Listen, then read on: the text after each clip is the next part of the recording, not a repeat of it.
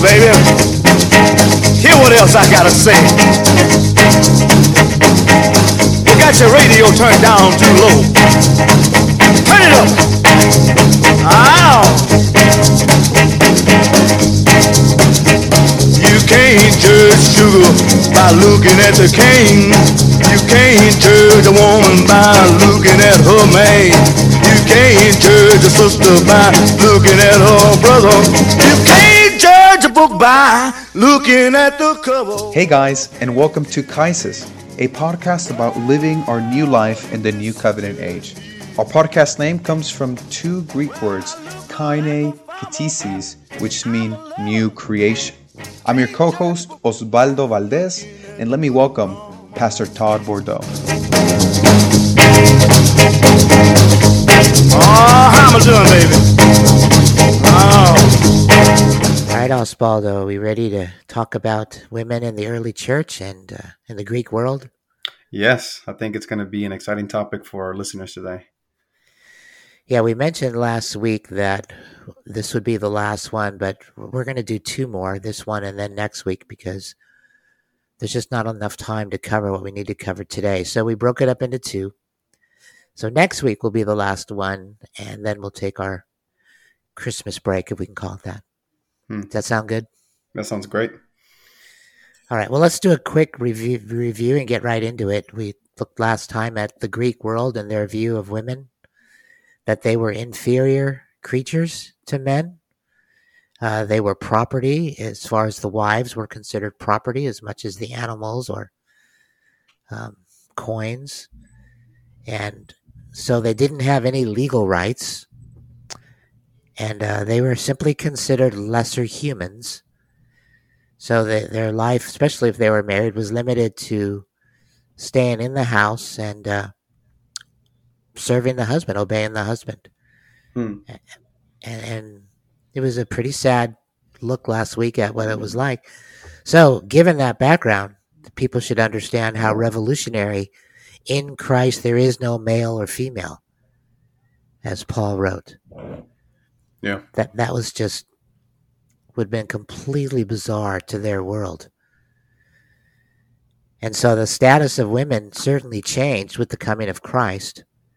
And you cannot reduce that. Some people like to say, well, that's only in relation to justification. That there is no male and female as far as how one is saved. They're both saved or justified the same way.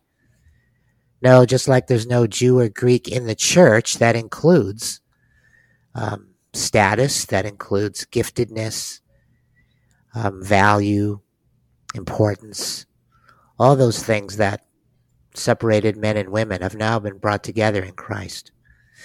So when we look at marriage, in some ways, the coming of Christ returned marriage to the pre fall state.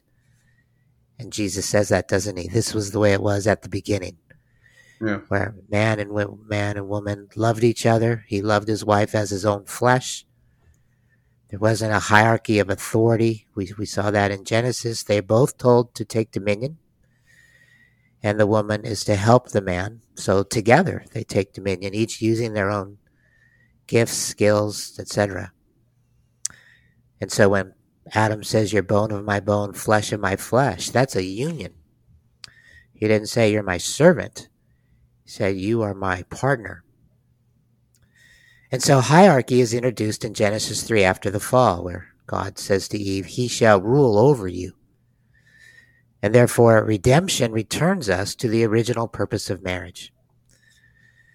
So we sort of stopped last time looking at Greek life for your average woman. Any uh, opening thoughts on last week's episode, Osvaldo? Yeah, I just like to remind our readers. I mean, what we're trying to do here is contextualize the New Testament, and I think that's going to be super helpful to have in mind. And and I think the like like you said, the the review what we're trying to capture is that I mean, a lot of the the philosophers thought that um, women, like you said, were like a, a sub subhuman. Even the best ones. We reviewed some quotes from the Stoics who who some even consider like proto like the first feminists, you know, because they thought that women had equal access to to virtue, you know, intelligence and whatnot. But at the end of the day, I mean, they, they, they, they said really, really weird and harsh things, saying that, you know, it's, it's ideally man is superior and that men shouldn't behave like women because women are the inferior um, species, almost like that. So, you know, it's, it's, it's gross, it's, it's harsh. However, that, that would, that sheds a lot of light and a lot of um, perspective to the New Testament writers when they write about how Christians, men and women, should behave towards one another. Yeah, and that's what we're going to look at tonight. It's very important. We're going to look at some verses that we keep in mind the cultural context. Yeah. And that's that's going to open up some verses that have been very confusing to some. So, but when we look at the church today or throughout history, there are not only two views. Some people think there are only two views, complementarianism and egalitarianism, of whether there's still male authority but there are actually many views.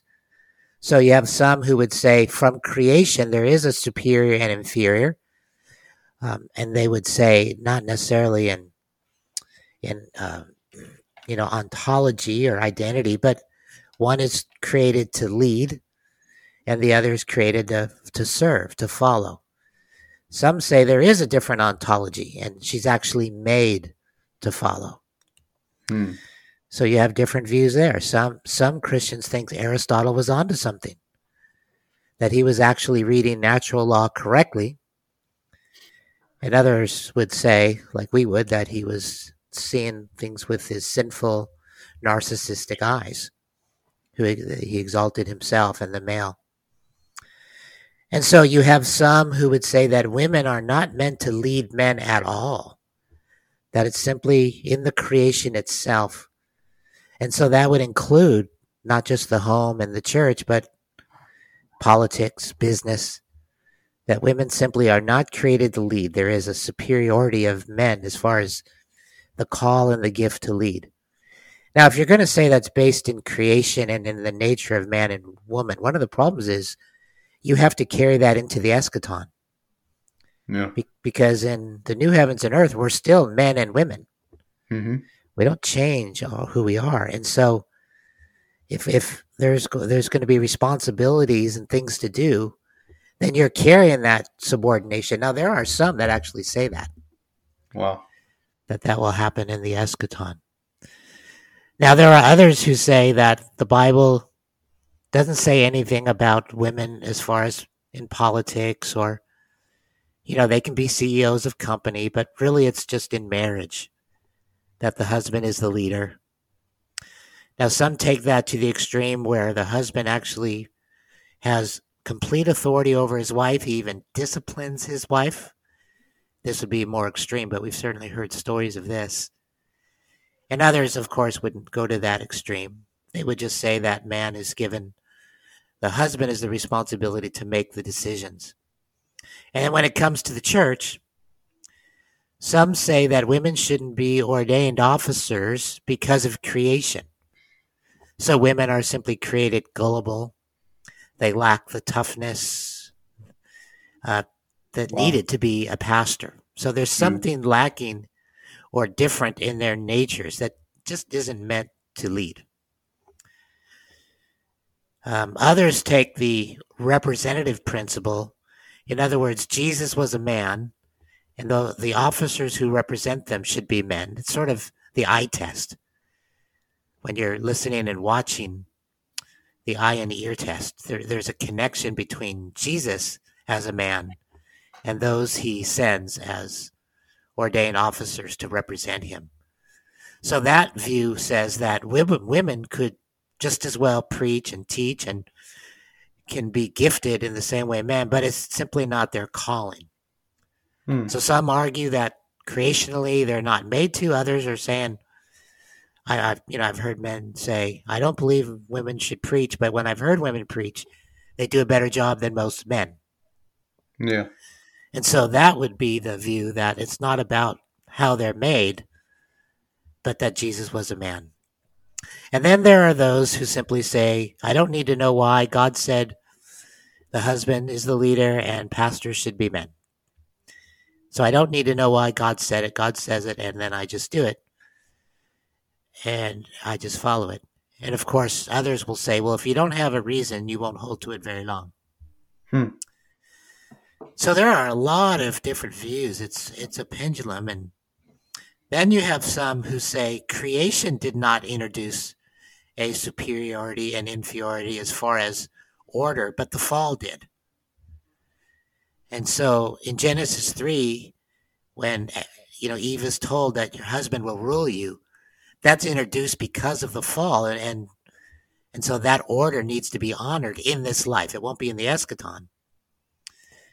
And so this tends to be a softer view, sort of you'll hear people with this view say, because of sin, because of differences, um, somebody has to make final decisions. There has to be some type of authority. And so the husband is given that authority. He's the decision maker. So he doesn't really have authority over his wife. He's not telling her what to do. He has authority in in the marriage. And, and so, you know, R.C. Sproul is fond of this view, and he'll say things like, two or three times a year, I have to make the final decision when we Hmm. can't decide on something. But besides that, we're always deciding as a team. Yeah. And so this is sort of um, egalitarian in practice. They, they tend to be partners, except every Yeah. once in a while. Yeah. Now, um, the problem with that, and I appreciate the attempt to find a softer middle ground to live as partners. Um, and, and, you know, the wife may even say, I like when he makes a final decision. It just takes the stress off me. So they're actually, he's actually serving her that way if, if she, if she agrees and likes it. The problem with this is, is not really the practice. It's trying to support it exegetically Yeah. because those on the other side, particularly the patriarchalists, they're going to be sharp enough to see a problem here. Because in Ephesians 5, um, the connection is that as the church submits to Christ, um, so the wife submits to her husband. And so that doesn't mean that when the church and Christ can't make a decision, Christ makes the final decision, right? yeah. he, you know, if you're going to take the metaphor to mean authority, well, Christ has supreme authority over us. He rules us. Yeah. So if that's how you're going to understand it, that headship means authority, the middle ground doesn't really make sense. And so either you're going to have that the, the metaphor it does not refer to authority, or you're going to have to go with real authority. But but again, even if they're inconsistent, that's always good if you know they're living in a way that's you know helping each other and partners in marriage. And then finally, you have the egalitarian position that there is no subordination in their home or church of men to women. That's how fallen man thinks, but that's not how Christians should live. Um, and so a woman would be able to you know, have any type of, of responsibility in the church that a man does. And in marriage, they, they work as partners. There's no one authority over the other. So there's a lot of differences and overlap, you know, between all these. It's kind of complicated. Any thoughts on that? Yeah, you know what I appreciate you doing is you know is providing is showing that the issue is not black or white, rather it's a spectrum. And I know that in your experience, I mean, when you talk to kind of one side of the spectrum, namely the patriarchists, you know, they, they usually have very strong personalities, and they almost give the impression that even amongst their groups, you know, there is there is uh, uh, they're they're they're they're a united front, and, and that's simply not the case. You know, like you said, I mean, there's patriarchal uh, patriarchalists like R.C. Sproul who simply say, you know what, and like you said, I, I only make the final decision. Uh, sometimes, uh, but mostly we work together. Others uh, making, uh, like you said, other patriarchalists find their grounding on nature itself, saying that the men and women are ontologically distinct. I mean, you, you, you realize that this is really a spectrum. This is not a black or white issue, and um, and, and that that's really helpful in the conversation because, um, you know, because, or at least for me, you know, it makes me feel like okay, there, there there's a lot more nuanced here than than what the what the louder voices out there are trying uh, are are depicting it as. You know. Yeah, and we'll talk a little bit about this next week. But those on the top or bottom would see it as black and white. But when you look at and and let me just say real quickly, I don't think Sproul would be rightly labeled a patriarchalist, but he does believe in some authority in marriage. But I just don't want to get uh, emails that. yeah, no, no, great clarify. okay, so now that leaves us with a, problem, and the problem is those few New Testament passages that seem to treat women as inferior, that actually seem at first glance to agree with the Greeks. I, I, took a walk with Cheryl last night and I appreciated she said, you know, when you think about the entire New Testament, as far as first the Gospels and how Jesus treated women, it's hard to imagine that one or two or three verses in the letters change everything we've learned from Christ. Wow. And I think that's a great point. Great perspective, yeah. Because Jesus treated women as equals. The only difference we see is the apostles were men. But besides that, we don't see any difference in how he treated them, um, how he spoke to them. He didn't speak of different gender roles or, you know, he didn't speak of a, um, he just didn't, he talked to everyone the same. Hmm. And, and uh, he taught them the same theology, et cetera, et cetera. And so sometimes I think we, I think Cheryl's right. We just pass over the Gospels and jump to these three or four or five passages and say, aha. But that's a lot of uh, that's a lot of information in the Gospels that we need yeah. to remember. So again, it leaves us with those few passages which seem to treat women as inferior. We're going to look at three today, and then we'll look at the two, probably the big two, next week. But the key is, as you just said, remember Greek culture, because mm-hmm. that will open up these verses. So the first one is Ephesians 5 22. Wives, submit to your husbands, your own husbands. Now, I've taught on this elsewhere enough times that I'm just going to give a brief summary. People can find it in other places. But does this mean a husband is in charge of his wife? Is that what submit means? To obey? Because Christ is in charge of his church. Is that what the metaphor means? But whenever a metaphor is given in scripture, we can only use it the way the metaphor is used, not in every way.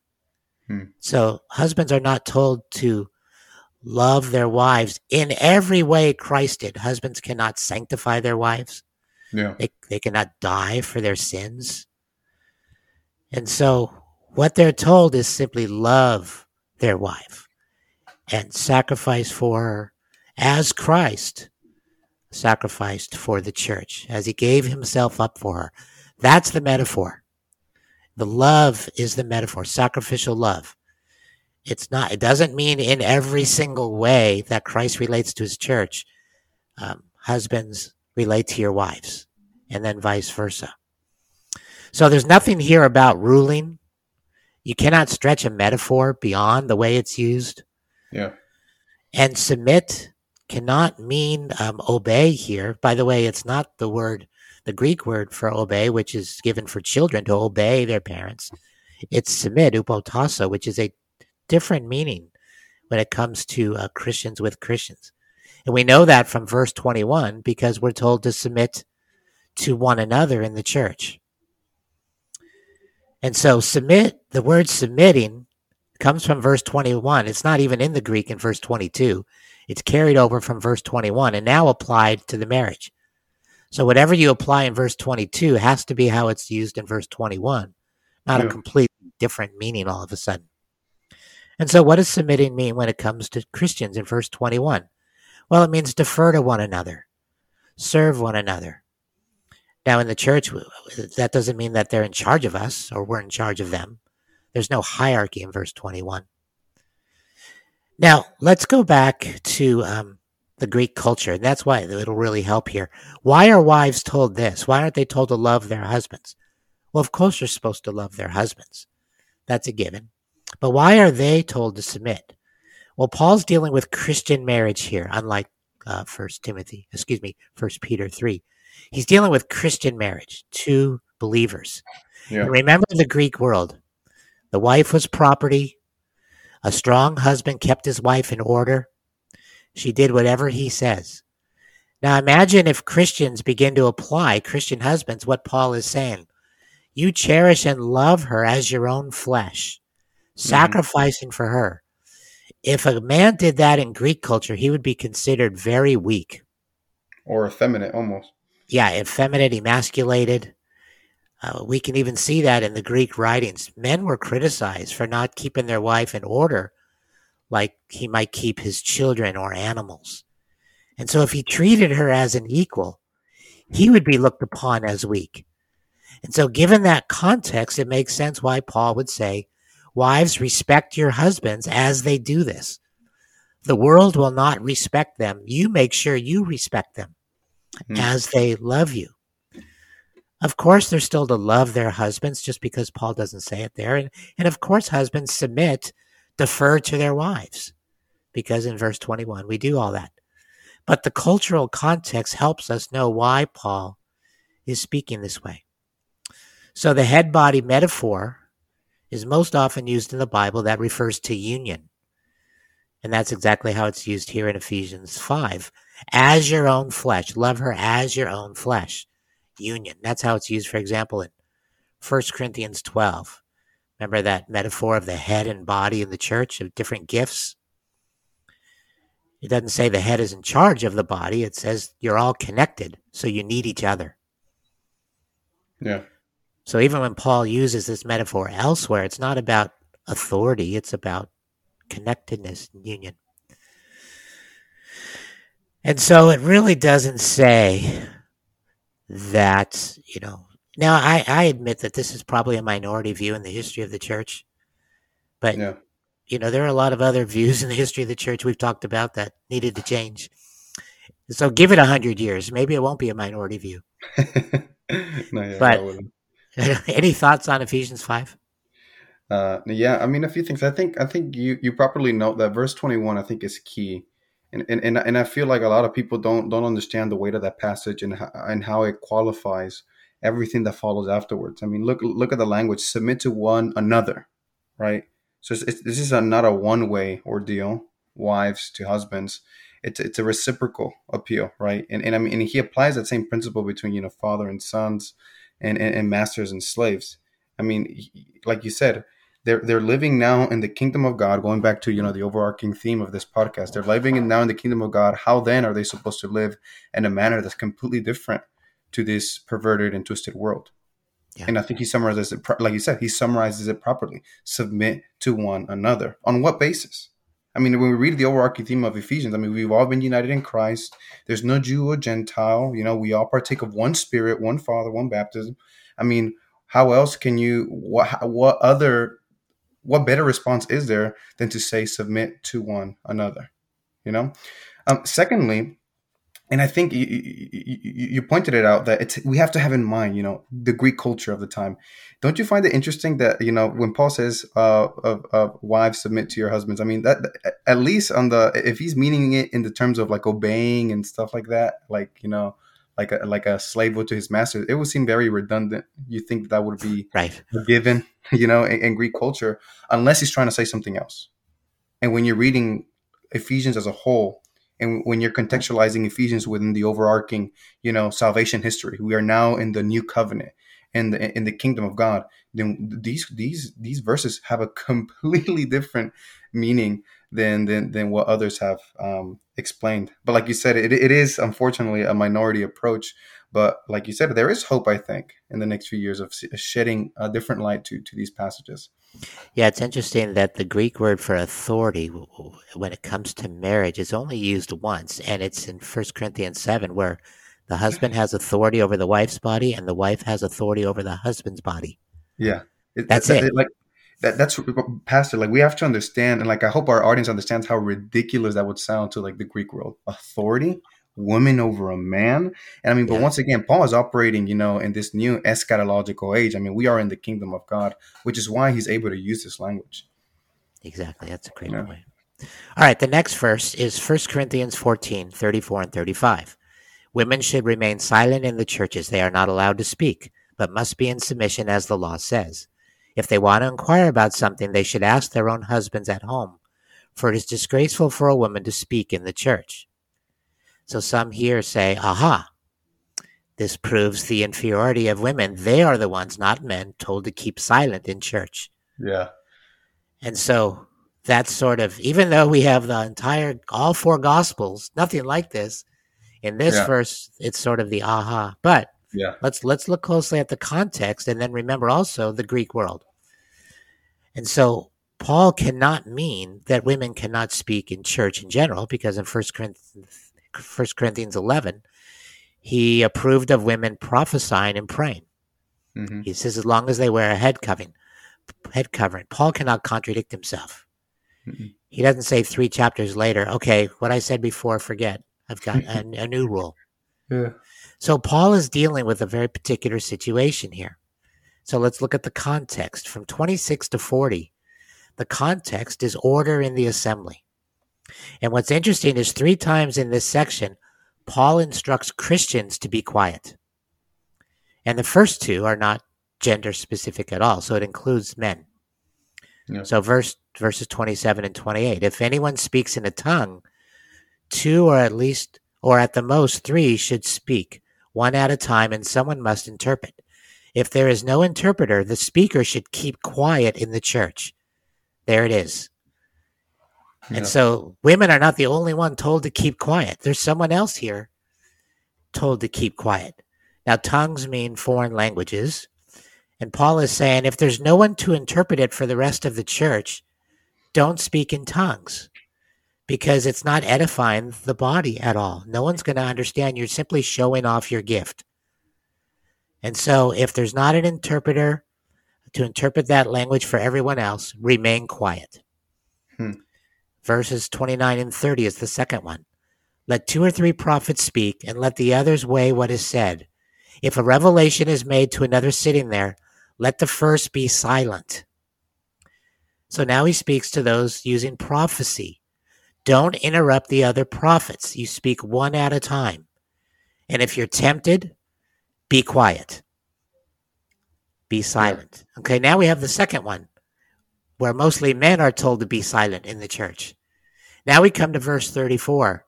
Women, and it's better translated wives, the same Greek word, because it talks later about going to your husbands. So it assumes that these are married women. Keep quiet in the church, but ask your husbands at home. Now, the two others were specific situations, and the same here. And this is where knowing about the Greek culture helps. Women were uneducated for the most part. They weren't allowed to get an education. And so here they are in the church. They're, they're allowed to ask questions.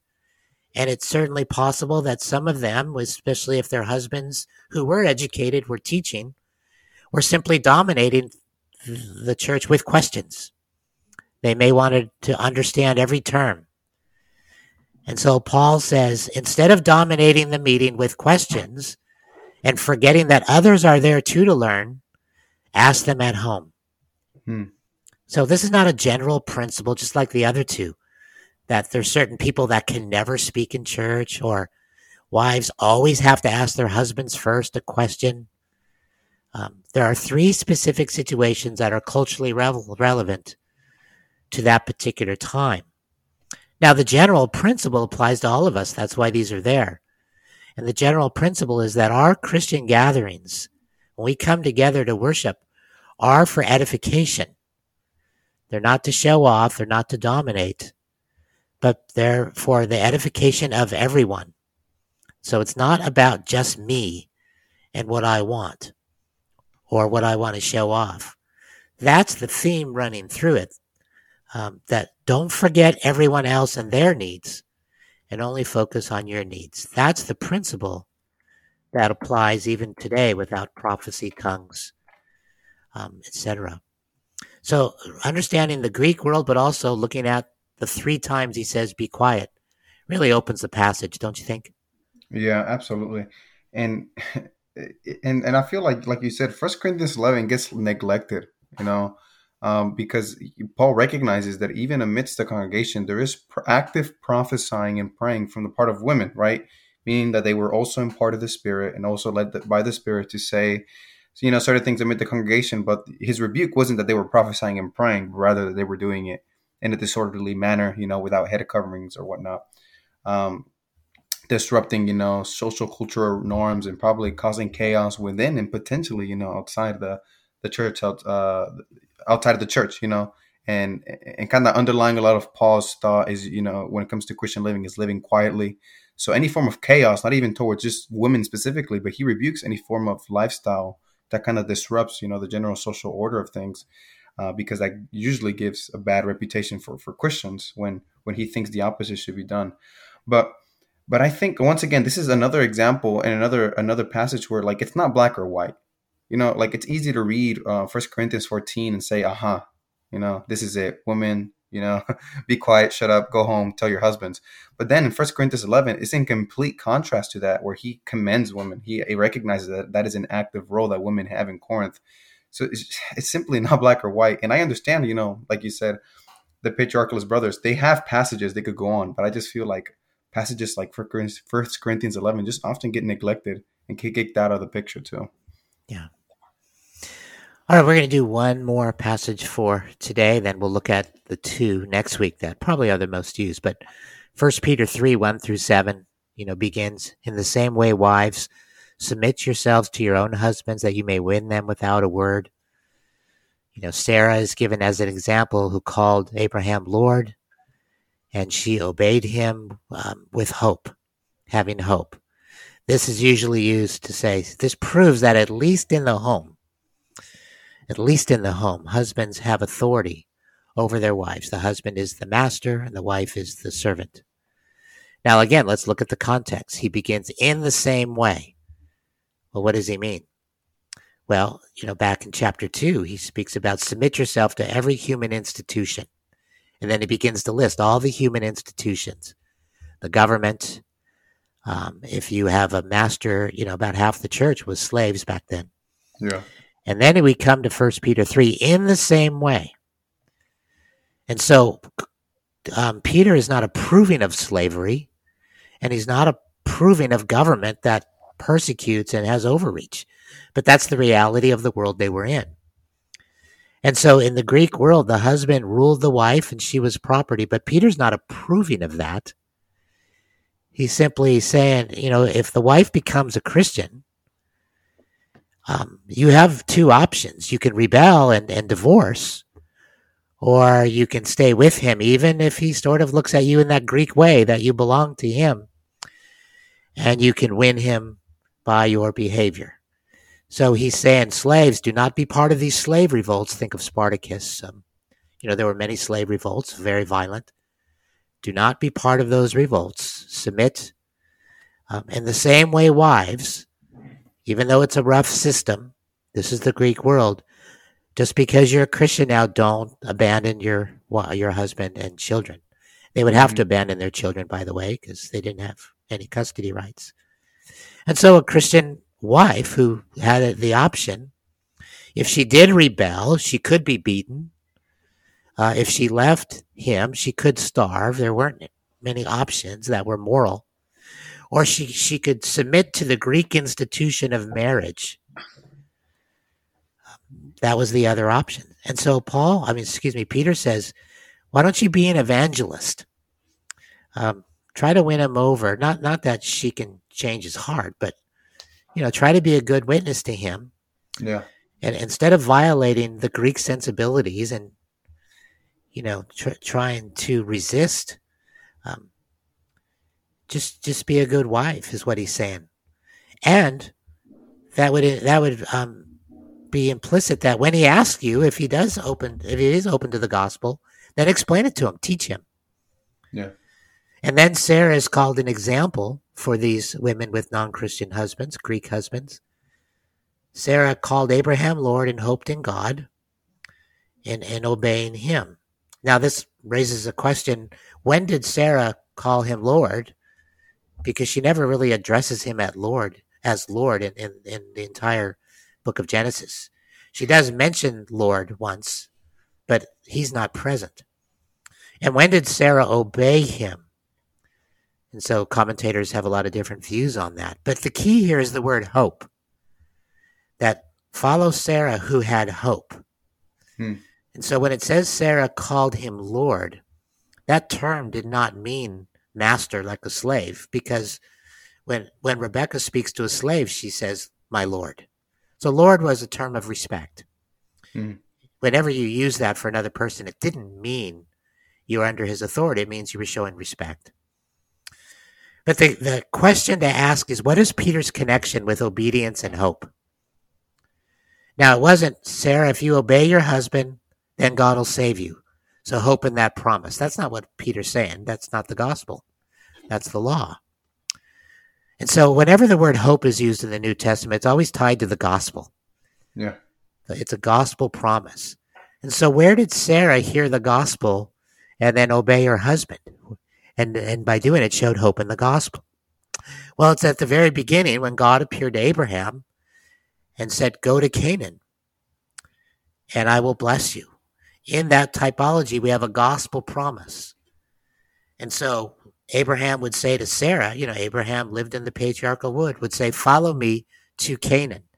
Now, Sarah had a choice. She could stay with her family. She could have abandoned him because she did have relatives, because she had no idea where he was going. Or in hope, it's not hope in Abraham, it's hope in God, it's hope in the gospel. She followed him. And so Peter's point is wives with non Christian husbands trust the Lord. Continue to hope in eternal life. Don't abandon your husband because he's not a believer, but be an example to him.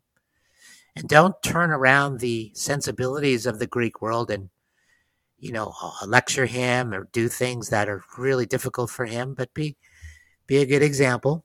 So submit to the system, even though it's not God's system, but it's it's the Greek system. Don't rebel, and keep an eye on Christ's return for your glory.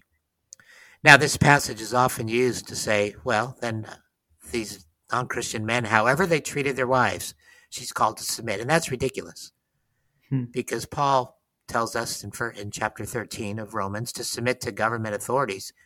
Yet Paul's always fleeing government persecution, right? yeah. I mean, throughout throughout Acts and the epistles, he's fleeing persecution. He's going from one city to the next when they come after him. So submit doesn't mean you cannot flee abuse. Yeah. That or or Paul's in sin, for he's always fleeing. So it would assume if your husband starts abusing you and you have to flee, then you can flee. But if he's simply because he's not a Christian and he's, you know, treating you like like property, if that's all it is, and that is difficult, that is the system, don't abandon your family. That's what Paul's saying. It has nothing to do with abuse um, there. And then in verse 7, women are called the weaker vessel. And in the, in the context of the Greek world, well, obviously everyone knew what that meant, right? Hmm. Women were defenseless, they were disadvantaged, they did not have any rights. Men, husbands could take advantage and do whatever they wanted. And there's nothing they could do. And so the husbands are told, do not take advantage of her because she's a weaker vessel. She's disadvantaged in society. She's uh, physically weaker than you, but honor them as equals, fellow heirs. Wow. And so, summary, and we'll close with that. There's a few New Testament verses, four or five, which suggest the Greeks may have been right, that there is a male superiority over women. But when you look at them closely, uh, they really don't hold up very well if you look Mhm. at the context as well as the Greek world. Now that leaves the big two, 1 Timothy 2 on women in the church, and then Titus 2 on women uh, not working outside the home. So we'll save those and then sort of wrap this up, dealing with all this, um, you know, with different views next week. But any closing thoughts on this? Yeah, I wanted to make just a quick comment about the First Peter. You know, and I think you you you mentioned that you know it, it- we have to be careful how far we take metaphors, because if you were to ask, you know, uh, a patriarchalist and, and and describe his relationship, you know, I'm I'm pretty sure his wife doesn't call him Lord. So even then, you know, the metaphor falls short, and, and he does probably take an interpretive approach where he would say, "Well, it's not literal," and then what, what, Peter's trying to communicate is one, two, three, right? So I mean, you, you- they, they I guess they I, I can see at least a, a patriarchalist arguing, you know, that we're uh, we're, we're, we're not taking the the passage at its face value that it's obvious but i mean you can easily tell them you're not taking it either you know because i'm pretty sure your wife doesn't call you lord or whatnot. And like you Right. just mentioned i mean the whole thing points a completely different direction or other than authority right? But i mean but once again i, I think that it's important to have in mind you you know we've we've been we've been repeating this you know have the greek world in mind. But secondly ha- have in mind that the new testament authors are operating from the standpoint that the kingdom of god has come. That the spirit has been outpoured on both men and women and that consequently affects you know the, our relationships between you know father sons master and slaves and male and female women and wife. And I, and I, and I think that that has to be in the back of our minds always when we come to it to these texts and this weekend the ones we're going we're going to come in across to next week. Yeah, the the uh, the epistles are not agreeing with the pagan Greek world and their No. views of men and women. They were um, really uh, opposite of them, and that's that's a really important point you made. Mhm.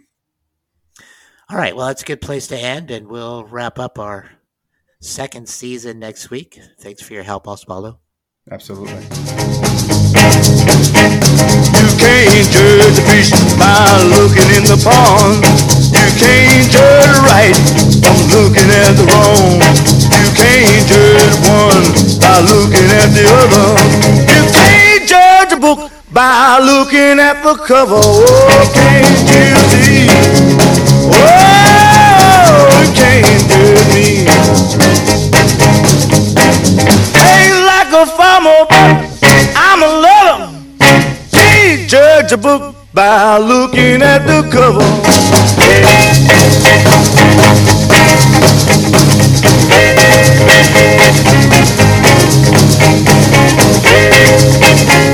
Thank